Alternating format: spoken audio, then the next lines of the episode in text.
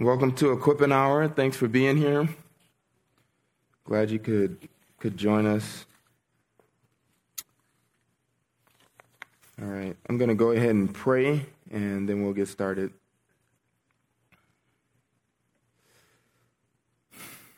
God, thank you so much for another Lord's Day that we can gather together as a church family, and we can. Uh, practice those things that you've uh, so graciously given us to do, encouraging one another, spurring one another on to loving good deeds, to speak the truth in love, uh, to pray for each other as we're able on this day. God, even to sit numerous times today and hear your word opened is a tremendous privilege, and to do that without fear of persecution, or trouble. God, we thank you for such a privilege. God, I pray for my friends uh, in this uh, equipping hour that you would give ears to hear, that you would grant just constancy of uh, attentiveness. And God, that you would, even for me, grant clarity as we dive back into uh, more teaching from your word on sanctification. Uh, your, your word just proves to be such a treasury for this subject and instructs us so thoroughly, sufficiently, how to make progress toward godliness. And we know this glorifies you. We know you love to put your grace on display in a transformed life.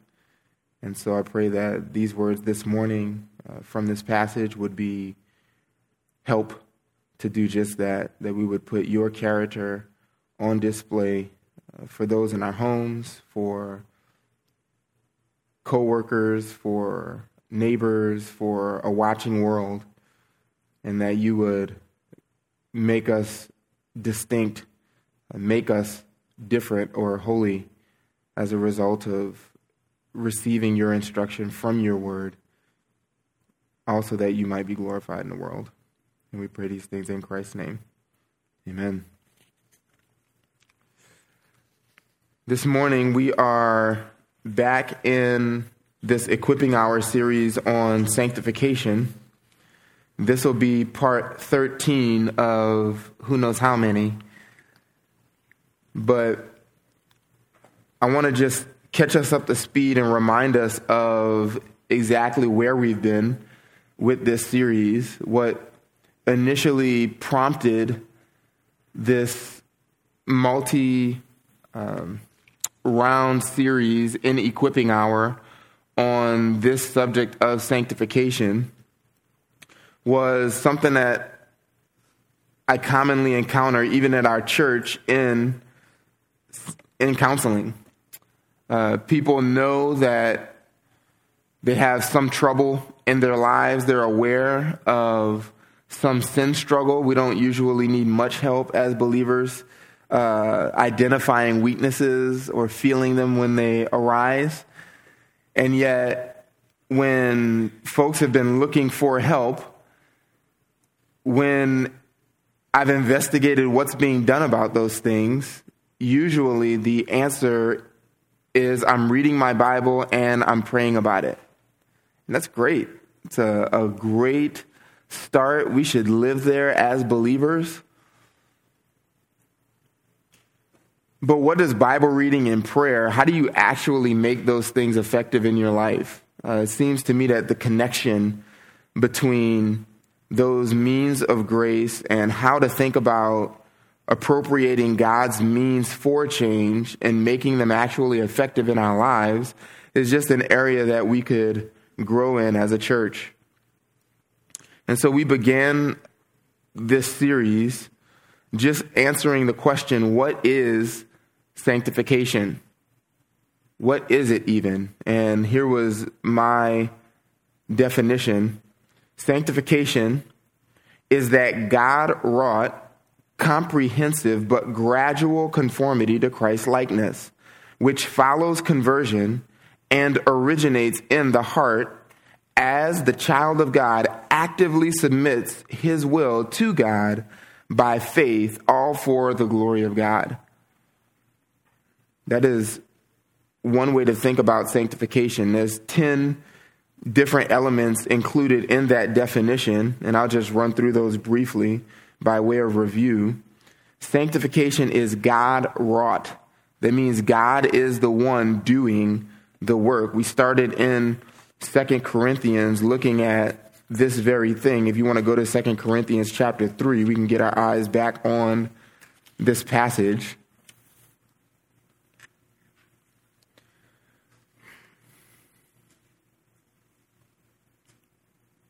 Notably in verse 18 of Second Corinthians 3, Paul says that this all comes from the Lord who is the Spirit.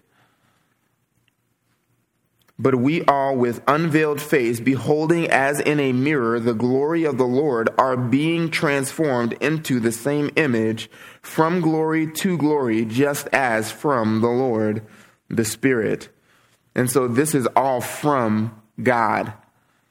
There is a sense in which the believer is engaging in something passive when he pursues sanctification.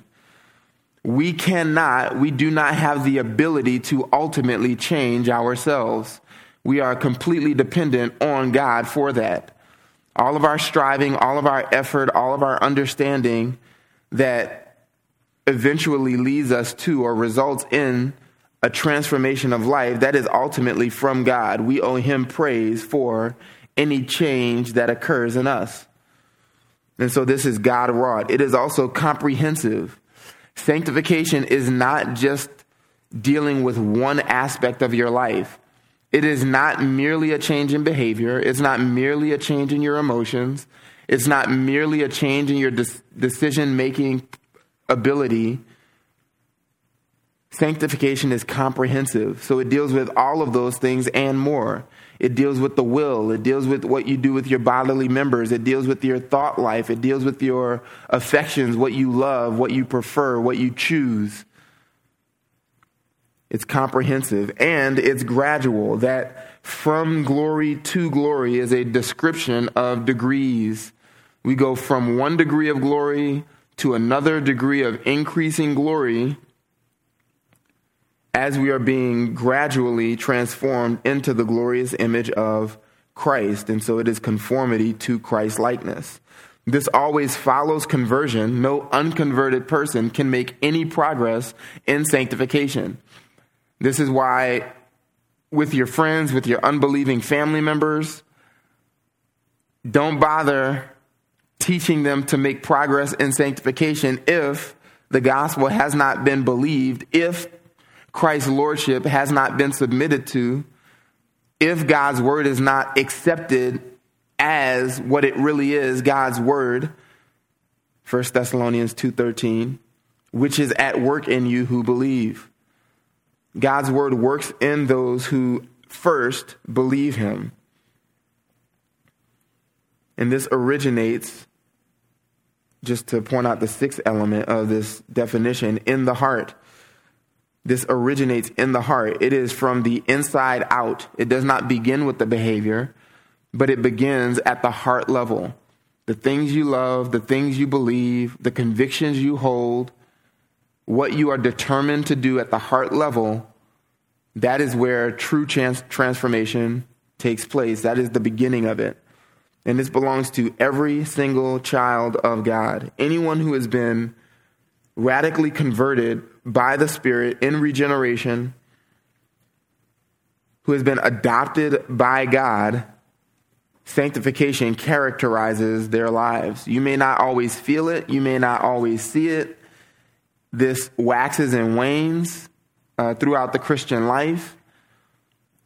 But this is as certainly as justification belongs to every child of God, as, so, as certainly as adoption belongs to every child of God, so also does sanctification belong to every child of God. And this, eighthly, requires an active submission of the will to God. This does not happen by accident.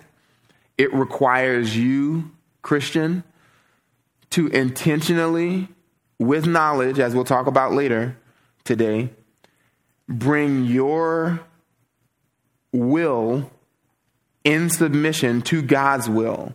That whatever you want, you prefer more God's desires for you. And so you actively bring yourself as a creature and as a redeemed Son of God under the authority of your good Heavenly Father. And this occurs by faith. Ninthly, this occurs by faith, all for the glory of God. This, uh, over the next few weeks, four weeks, we'll deal with that very element that this all happens by faith. You are not sanctified by your emotions. You are not sanctified by merely remembering or recalling some beloved truth of Scripture. You're sanctified by faith. That is the mechanism on which sanctification turns. We'll talk more about that over the next few weeks. And this is all for the glory of God. This is not for your comfort. This is not for the good of those around you.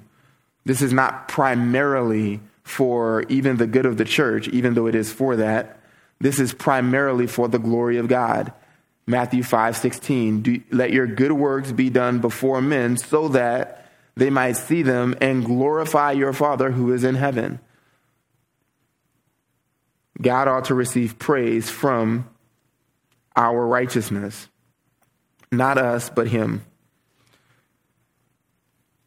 We moved on from describing what sanctification is. We spent parts two and three talking about the priority of holiness. Nothing in Scripture would lead you to come to any conclusion except to think that the priority of the Christian life is holiness. That is God centered, God glorifying holiness of life is the singular goal of the Christian life. Ecclesiastes 12, 13, and 14 says this very thing. Let me just reread that for us. This is how Solomon ends this incredible book about all the vanity that man pursues under the sun. And so far from pursuing those vain things, making those the aim of life, he says the conclusion or the end of the matter, all has been heard. Fear God and keep his commandments, for this is the whole duty of man, or because this applies to every person. The singular duty of man given to us by God is to fear him and keep his commandments. Another way of saying that is God fearing obedience, sanctification, is the goal of man, the goal of the Christian life. Paul's ministry in Colossians 1 demonstrates that very same thing as the, the apostle says that he makes this same thing, God fearing obedience, his goal in all of his labors. We proclaim him, admonishing every man and teaching every man with all wisdom, so that we may present every man complete in Christ. For this purpose also I labor, striving according to his power, which mightily works within me. So Paul took up the right methods, the right motivation, and the right means in his apostolic ministry as a minister of the gospel and this is what he set out to do to make every man complete in Christ. That's a description of Christian maturity. We then went on to lay out 20 convincing proofs that our holiness is God's priority. I won't run through those all. That was part three. Just various truths spanning the totality of Scripture, Old and New Testament, showing that God's priority for us in everything he's written is aiming at our holiness of life. And then we moved on to part four, a foundation for holiness. The foundation on which all holiness stands is the gospel. It is Christ's sacrifice. God's will, this Trinitarian work of God in redemption, the Father purposing, desiring, willing, Christ's sacrifice, Christ coming and fulfilling the will of God, accomplishing the will of God by laying down his life and sacrificing himself, and the Spirit who empowered that same act demonstrates that this was all intended for our sanctification. Hebrews 10 10 through 14 demonstrates that God's will is consumed with making us holy, holy in our position before Him and holy in our practice in this life. Philippians 2 demonstrates that we have a part to play in this work of God in making us holy. So again, we are not passive in this. This is not a let go and let God, hey, I'm praying about it. I don't have anything else to do. I'm waiting for God to change me. That is not a faithful representation of what God is doing in the Christian life. He is doing the work, but you are striving to get it done. And that's what Paul communicates in Philippians 2 that it is Him who is working, causing us to both will and work according to His good pleasure. And so we talked about those two foundational factors for Christian obedience. We have a clear obligation to obey and a divine motivation to obey, which is God's own working in our lives. And then finally, we finished that first round with talking about the sanctifying effects of beholding God's glory. God's glory is sanctifying. God's glory is sanctifying. As you, Christian, aim to draw near to the Word of God, to behold the God of the Word, He uses that increase in knowledge as you behold and stand in awe of God's character you behold his greatness, he uses that to transform you by degrees as you recognize the greater distance between God, who God is, and who you are. As you marvel at the wisdom of his commandments, the graciousness of his character, the mercy that he's demonstrated to you in the gospel, his ongoing patience with you as a believer he uses all of those things to compel you to look more like Jesus in your walk of life. We then took up this second round of, of this series to look at uh, this, a study of hamartiology, the study of sin. We, we answered the question in seven different ways why even study sin? Sanctification demands it. Scripture encourages a study of sin. The cross includes a study of sin. You can't understand the gospel without studying sin and coming to see sin in greater degrees. Uh, the new nature allows you to finally study sin properly. Heart shepherding requires that you study sin. If you're going to change at the heart level, you have to better familiarize yourself with your own propensities to sin with what's motivating you or what you're not being motivated by that's allowing you to continue to sin.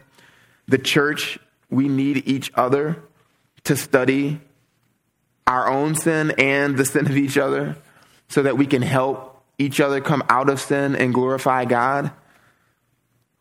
So, heart shepherding requires it, the church needs it, and finally, one day we will not be allowed to study our sin anymore because we will be sin free. Praise God. And so in this life, we have a unique opportunity to study hamartiology. We spent the next two part, parts eight and nine discussing this uh, concept of practical atheism. That whenever we sin, we are engaged in practical atheism. The Christian is not an atheist. No one actually is an atheist. Everyone knows that God exists. The Christian is just one who has ceased to suppress the truth in unrighteousness. And so now, instead of denying God's existence, we love his existence. We love to discover who he is. We love to consider who he is.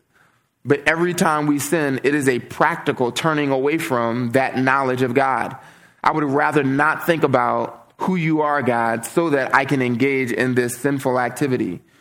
Whether you're consciously sinning or sinning in a way that you're unaware of or incidentally, this is still happening. And we looked at uh, two instances, if you will, uh, in the garden, the practical atheism that was necessitated in the fall.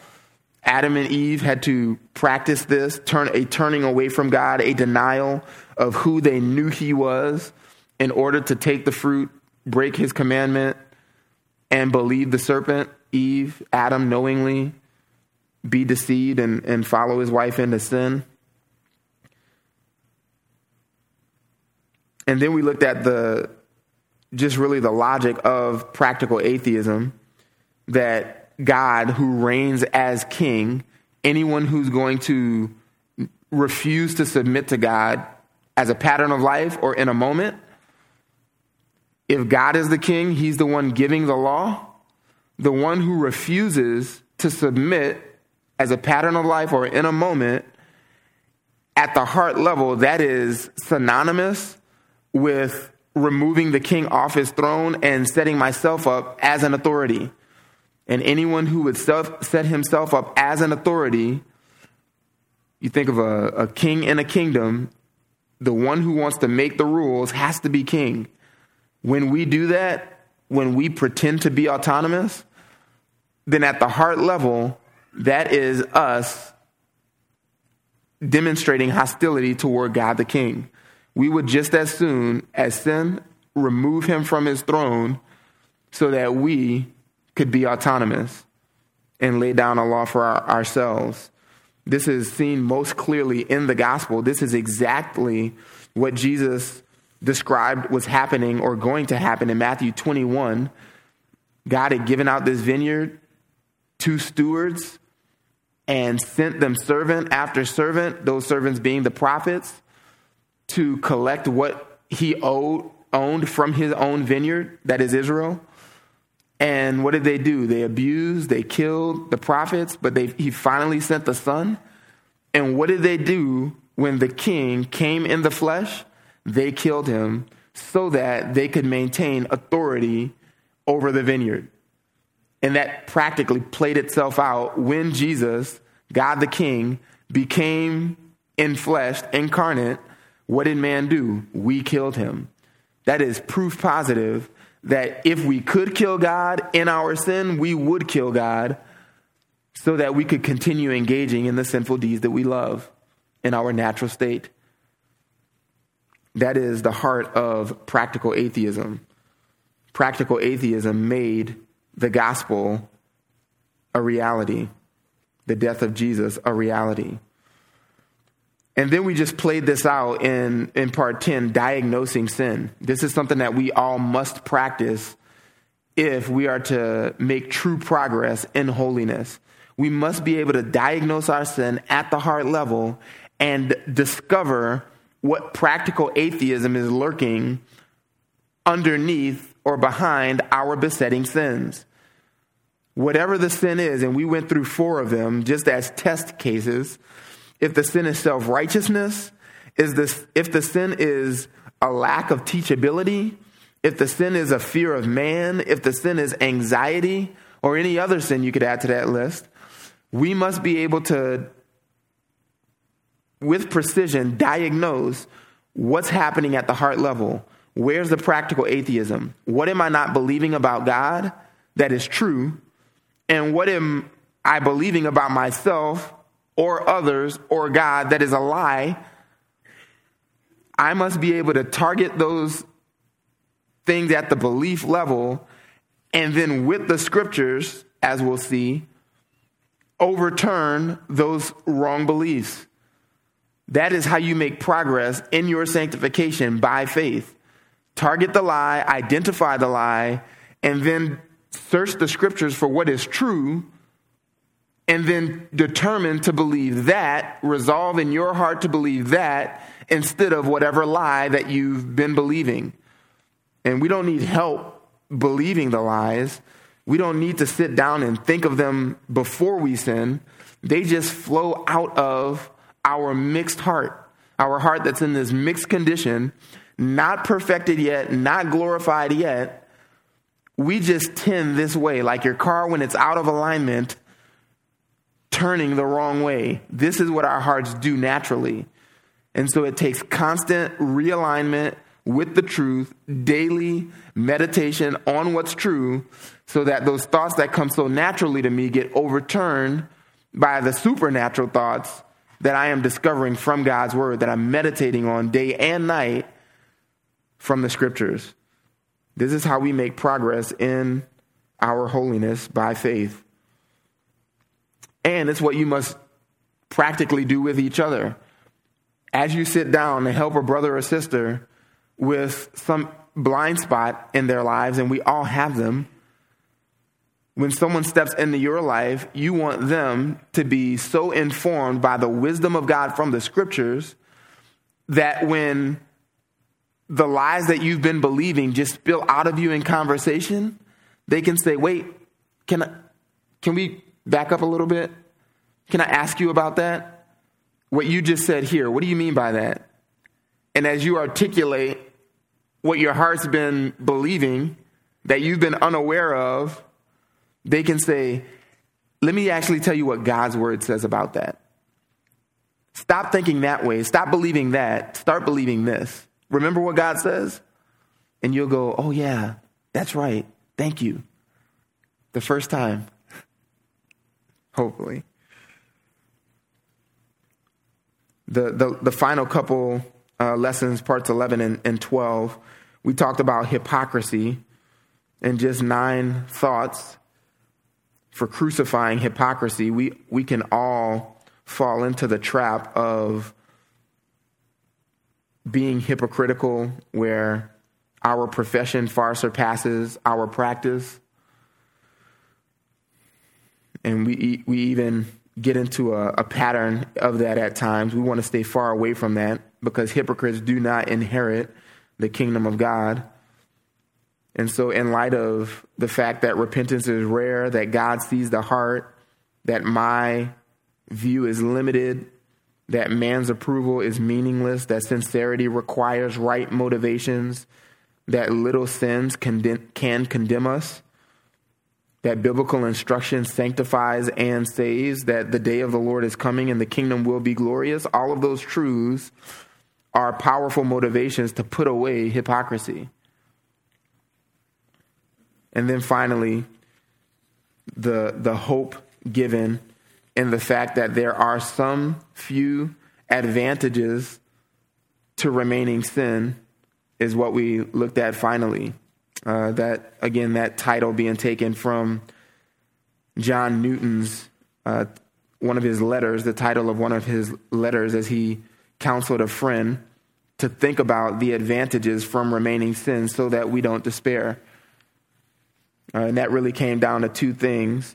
In God allowing us to remain in this mixed condition where we actually have to fight, strive, and struggle to put off sin, that gives two advantages. One, the heinous nature of sin is exposed, and two, the glorious character of God is revealed. As you fight against your sin in this life, day after day, week after week, making incremental progress, always less than you would like to make, certainly, then we come to have a new appreciation of the heinousness of sin, which inherently means we should be coming to a greater view of the gospel. He who has been forgiven much loves much.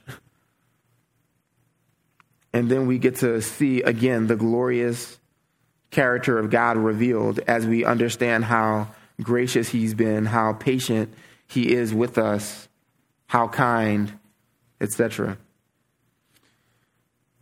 As I mentioned over the next four weeks, what I want to do is make uh, for us a strong connection between faith and sanctification to understand how faith practically functions in our sanctification. To do that this morning, we're going to look at one passage, Titus chapter 1. Go to Titus chapter 1.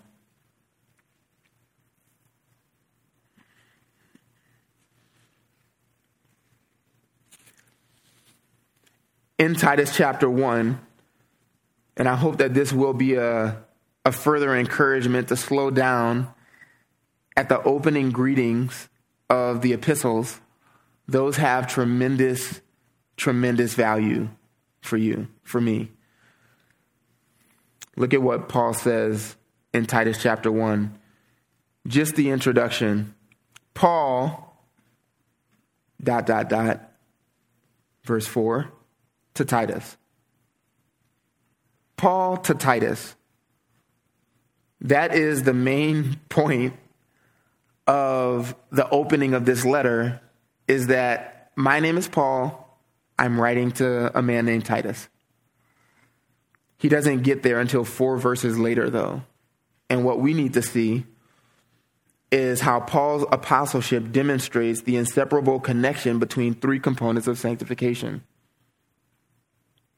Look again at verse 1. Paul, a slave of God and an apostle of Jesus Christ, for the faith of those chosen of God and the knowledge of the truth, which is according to godliness in the hope of eternal life, which God, who cannot lie, promised long ages ago, but at the proper time manifested, even his word and the proclamation with which I was entrusted according to the commandment of God our Savior. To Titus, my true child in common faith, grace and peace from God the Father and Christ Jesus our Savior. Paul's apostleship demonstrates the inseparable connection between three components of sanctification. As Paul has delegated to Titus the responsibility of getting the churches in order on the island of Crete, namely, firstly, by appointing elders in those cities. He does that by placing an emphasis on his own apostleship. The, the three components of sanctification that we need to see this morning, and I'll just give them tell you all of them up front. They're faith, knowledge, and hope. Faith, knowledge, and hope are the three inseparable components of sanctification, all flowing out of Paul's apostleship in this passage. These have an inseparable connection, all contributing to the sanctification of the believer.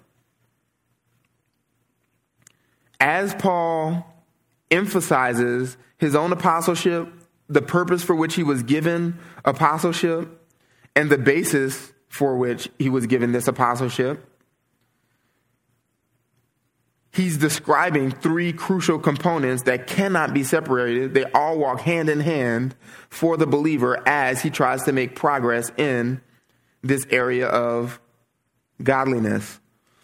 And for Titus, being given these words by Paul, that would have been a reminder, a signal for everyone hearing Paul's words to Titus that he has the authority and everything about who he is as an apostle. These men who were function as the foundation around Christ, the cornerstone of the church, this would have given him confidence and authority as Titus went about getting the churches in order on the island of Crete. And so Paul's apostleship is significant for his apostolic delegate Titus and all of the churches who are going to be hearing these words that Paul wrote to Titus in this letter. Just notice the first thing that Paul the apostle calls himself is a slave of God translated a bondservant in the New American Standard Bible. But that word doulos means slave. He is one whose will is completely bound up in the will of another, namely God. God's will dominates Paul's will. In everything that Paul does in life, he is, he considers himself a slave of God. He doesn't get to teach what he wants to teach. He doesn't get to feel what he wants to feel. He doesn't get to go where he wants to go. He doesn't get to do what he wants to do. He is a man completely and wholly in submission to another. And so he calls himself a doulos, a slave. This is true of every single Christian. Your will is dominated by the superior, greater will of God. We are not our own. We are slaves of God, slaves of righteousness. And this one, Paul, who is a slave of God, is also an apostle of Jesus Christ. Think about the connection between these two things. His will is submitted to God, but he was sent by Jesus Christ. He's not intending to draw two completely distinct separated realities here as he brings his will in submission to God, as God directs Paul in all things, Jesus gets to send Paul. So clearly, God the Father and Jesus must have the same will because as Paul submits himself to the will of God, Jesus is sending him as an apostle. He is a sent one, an apostle of Jesus the Messiah. And as Jesus, you, you discover, we discover something about the will of God and the will of Jesus as Jesus sends Paul the apostle to accomplish God's will in his apostleship. Because the next phrase demonstrates the very purpose for which Paul was appointed an apostle. He, this is the purpose for which Jesus sent Paul as an apostle to accomplish the will of God. What's the purpose? Two things faith. The faith of the elect or those chosen of God, and not only faith, but the knowledge of the truth, which is in keeping with or is according to godliness. So these two things faith and knowledge. Faith and knowledge. These are the first two components that cannot be separated in sanctification, demonstrated by Paul's apostleship. Jesus sent him to accomplish the will of God. When he sends Paul to accomplish the will of God, Paul is laboring for First, faith. Faith. This is the faith of those who have been chosen by God. God, on his own, under no obligation from anyone else, decided to save some people. When everyone was running to hell, that's, that's what's happening practically when we are born into sin rejecting and hating the gracious offer of forgiveness from God, everyone's running to hell away from God, and God mercifully, graciously decides of his own accord to save some, to stop their pursuit of, of his wrath and hell, and he rescues them, has determined to rescue them from that foolish pursuit. How kind of God. He elects, He chooses to give salvation to some of all of that mass of humanity headed to hell together. How does He rescue those individuals? Well, faith. Faith is how they come, those who have been chosen by God come to be saved or rescued by God from their hellish pursuit. And so when Jesus sent the apostle to accomplish the will of God, he is going for faith. He is laboring for their faith. Not just a faith that saves. This is not the only faith. It's not just a one time faith that Paul's aiming at glad that's over. My job is done as an apostle. But Paul continued laboring for faith. Even notice in chapter 2, as each category, in, in Titus chapter 2, as each category of person in the body of Christ, older men, older women, younger women, younger men, are mentioned, just notice in verse 2 older men are to be temperate, dignified, sensible, sound in faith, in love, in perseverance. They must be sound in faith. What they believe about God must include healthy teaching. It must be healthy, sound. And so this would have been a, a ongoing faith. As you believe, as you walk, older men, in faith, it must be sound, informed by sound, healthy doctrine, according to verse 1. Sound doctrine, sound teaching produces sound faith. And so the faith that Paul is laboring for, what he is purposing as an apostle, is faith that saves, faith that sanctifies. It's just faith through and through. He's aiming for that. This is the purpose of Paul's apostleship. And just notice, it's not just faith, period, but something else is connected inseparably so to that faith. It is in purpose, it shares a purpose.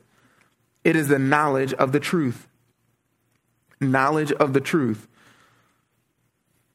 This is this this term knowledge means just simply that this is what you know to be true. So the truth must come. You must, by faith, lay hold of it and then know that. Just consider this, this same connection that's made in Hebrews 11, where the, the, the writer here highlights this same connection when he says, in describing how we know things, verse 3 hebrews 11 3 by faith we know or we understand that the worlds were prepared by the word of god so that what is seen was not made out of things which are visible. How do we know things? By faith. It's the things that we can't see. Truths like jesus the sin of that, that we committed being imputed to christ you can't see that but as a Christian, you know it to be true. How do you know it? By faith.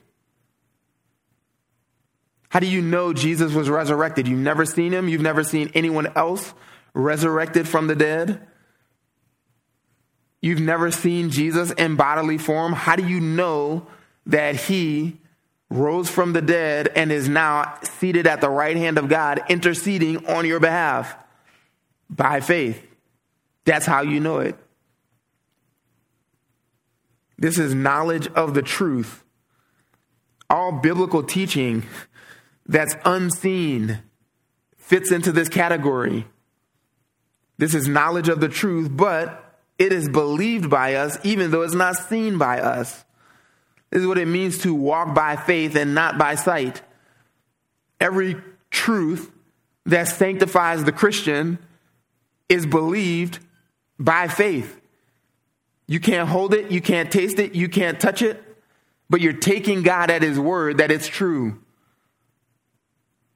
And so faith and this knowledge of what is true are inseparably connected.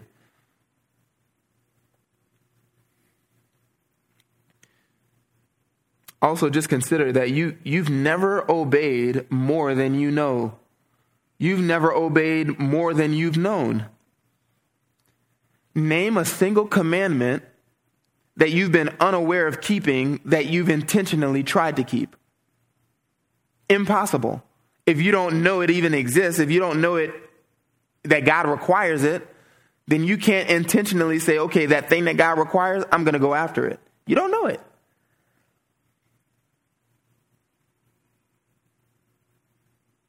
And so we cannot obey further than we know. This is why Peter says that you must add to your faith knowledge in 2 Peter chapter 1.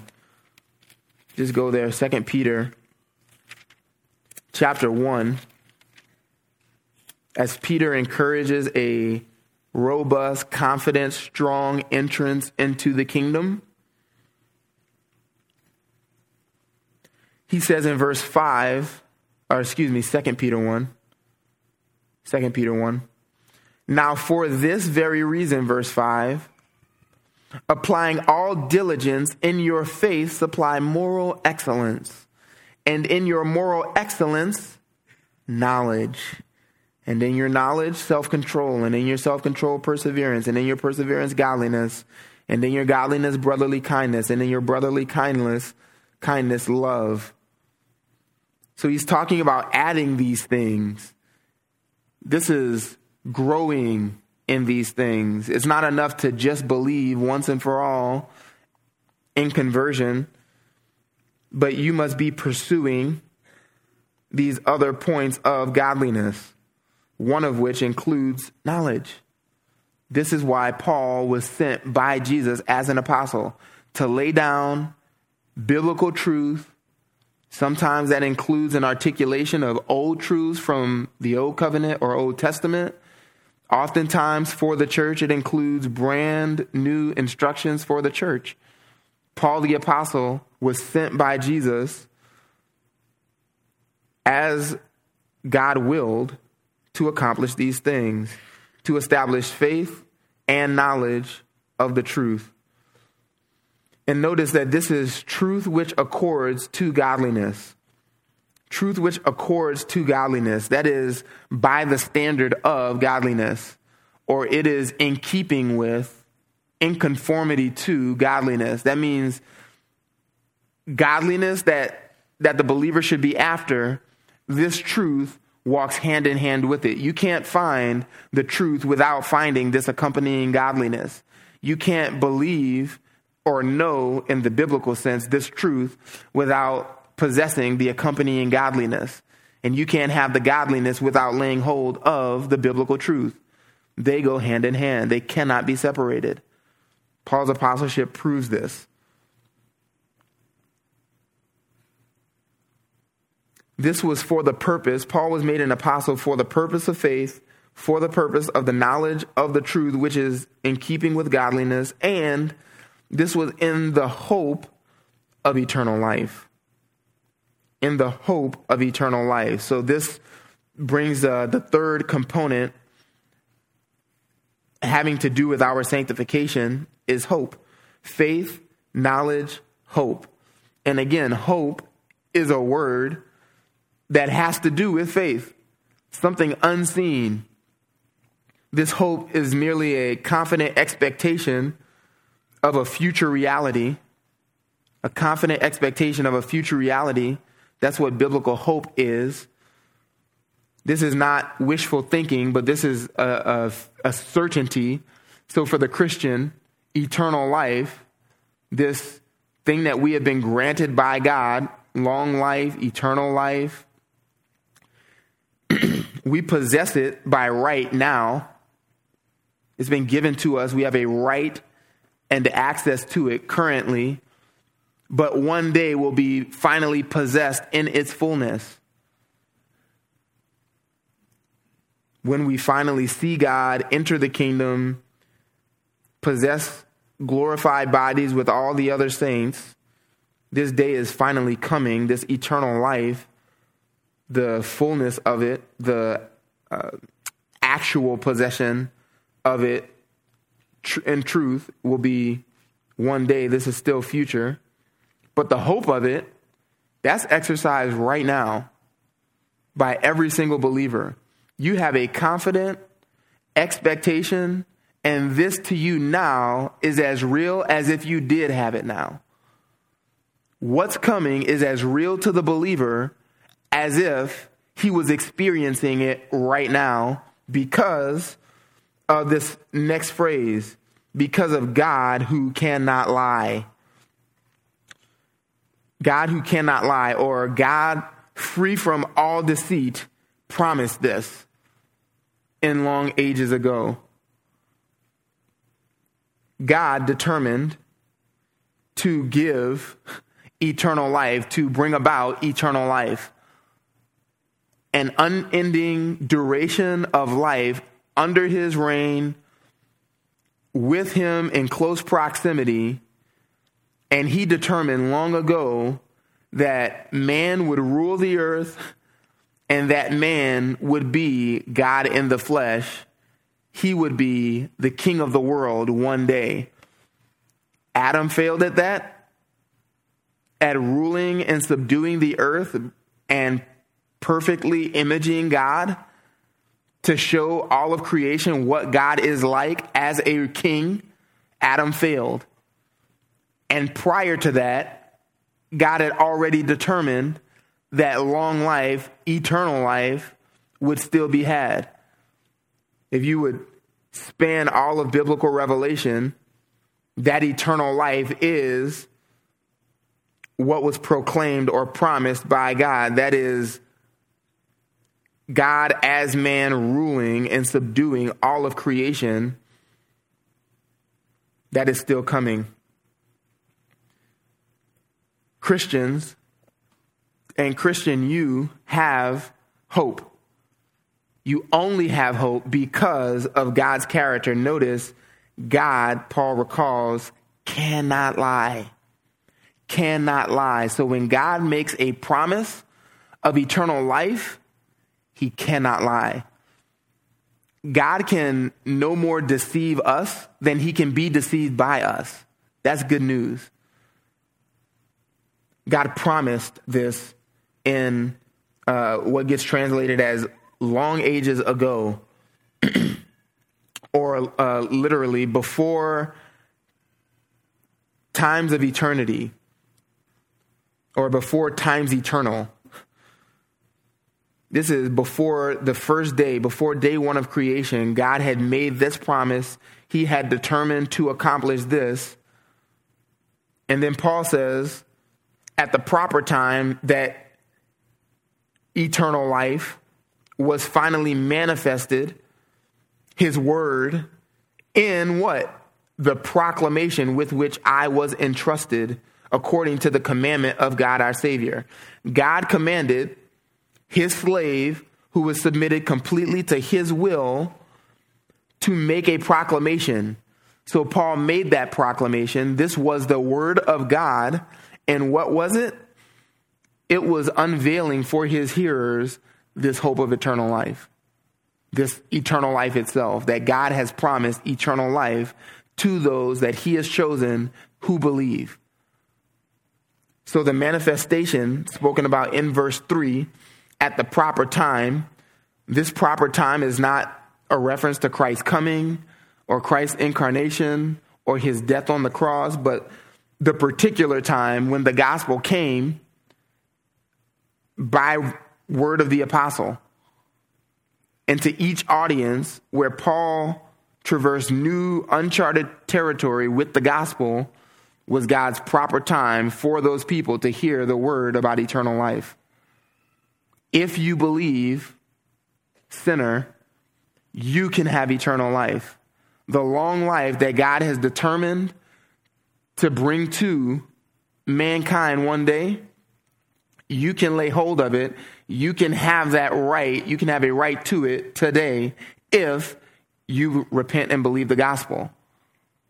If you bring yourself, like Paul was, in submission to the will of God, if you too wear the yoke of Christ and submit to him, then you too can have rights to this eternal life who the God who cannot lie has promised to all those who believe. That's the gospel.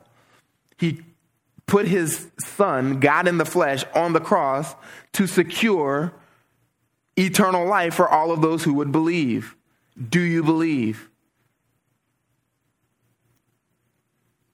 And those who said, Yes, I believe the gospel, you Christian who have already said yes to that message, you possess faith, you possess a knowledge of the truth, and now you possess the same as you believe and the same as you know, you have hope. These things, these three components that are a part of Paul's apostleship, his ministry to believers of all time by virtue of, of him writing in the scriptures, this has to do with your sanctification. This has to do with, as he says in verse 1, godliness. Your godliness. The apostle John even, even mentions how all who hope in him purify themselves as he is pure. Believing the truth, knowing the truth, hoping in eternal life that is to come, these things purify and sanctify the believer. And over the next few weeks, we're going to look at multiple passages that just help draw that out and hopefully practically help you learn better, get clearer how to do this in your own life and how to bring God's word to help one another be sanctified by faith, by the truth. That's what's coming over the next few weeks. Let me pray. God, thank you for these marvelous truths. Even thank you for so long ago choosing Paul to bring this word of hope and knowledge and faith to us. Words to be believed because they are on the basis of your immutable character. You can't lie. You can't be deceived. You can't deceive. And so I pray that that would be our only confidence this morning even as we think about you having communicated through a man, a fallible, flawed man in the Apostle Paul, you did so in such a way that he, when he communicated your word for us in the scriptures, was flawless, inerrant. You're, you're having your authority. So we take these words today, God, just asking for fresh supplies of grace to believe them, to know them, to lay hold of them as true, and to stake all of our eternity on these words in even a renewed way today.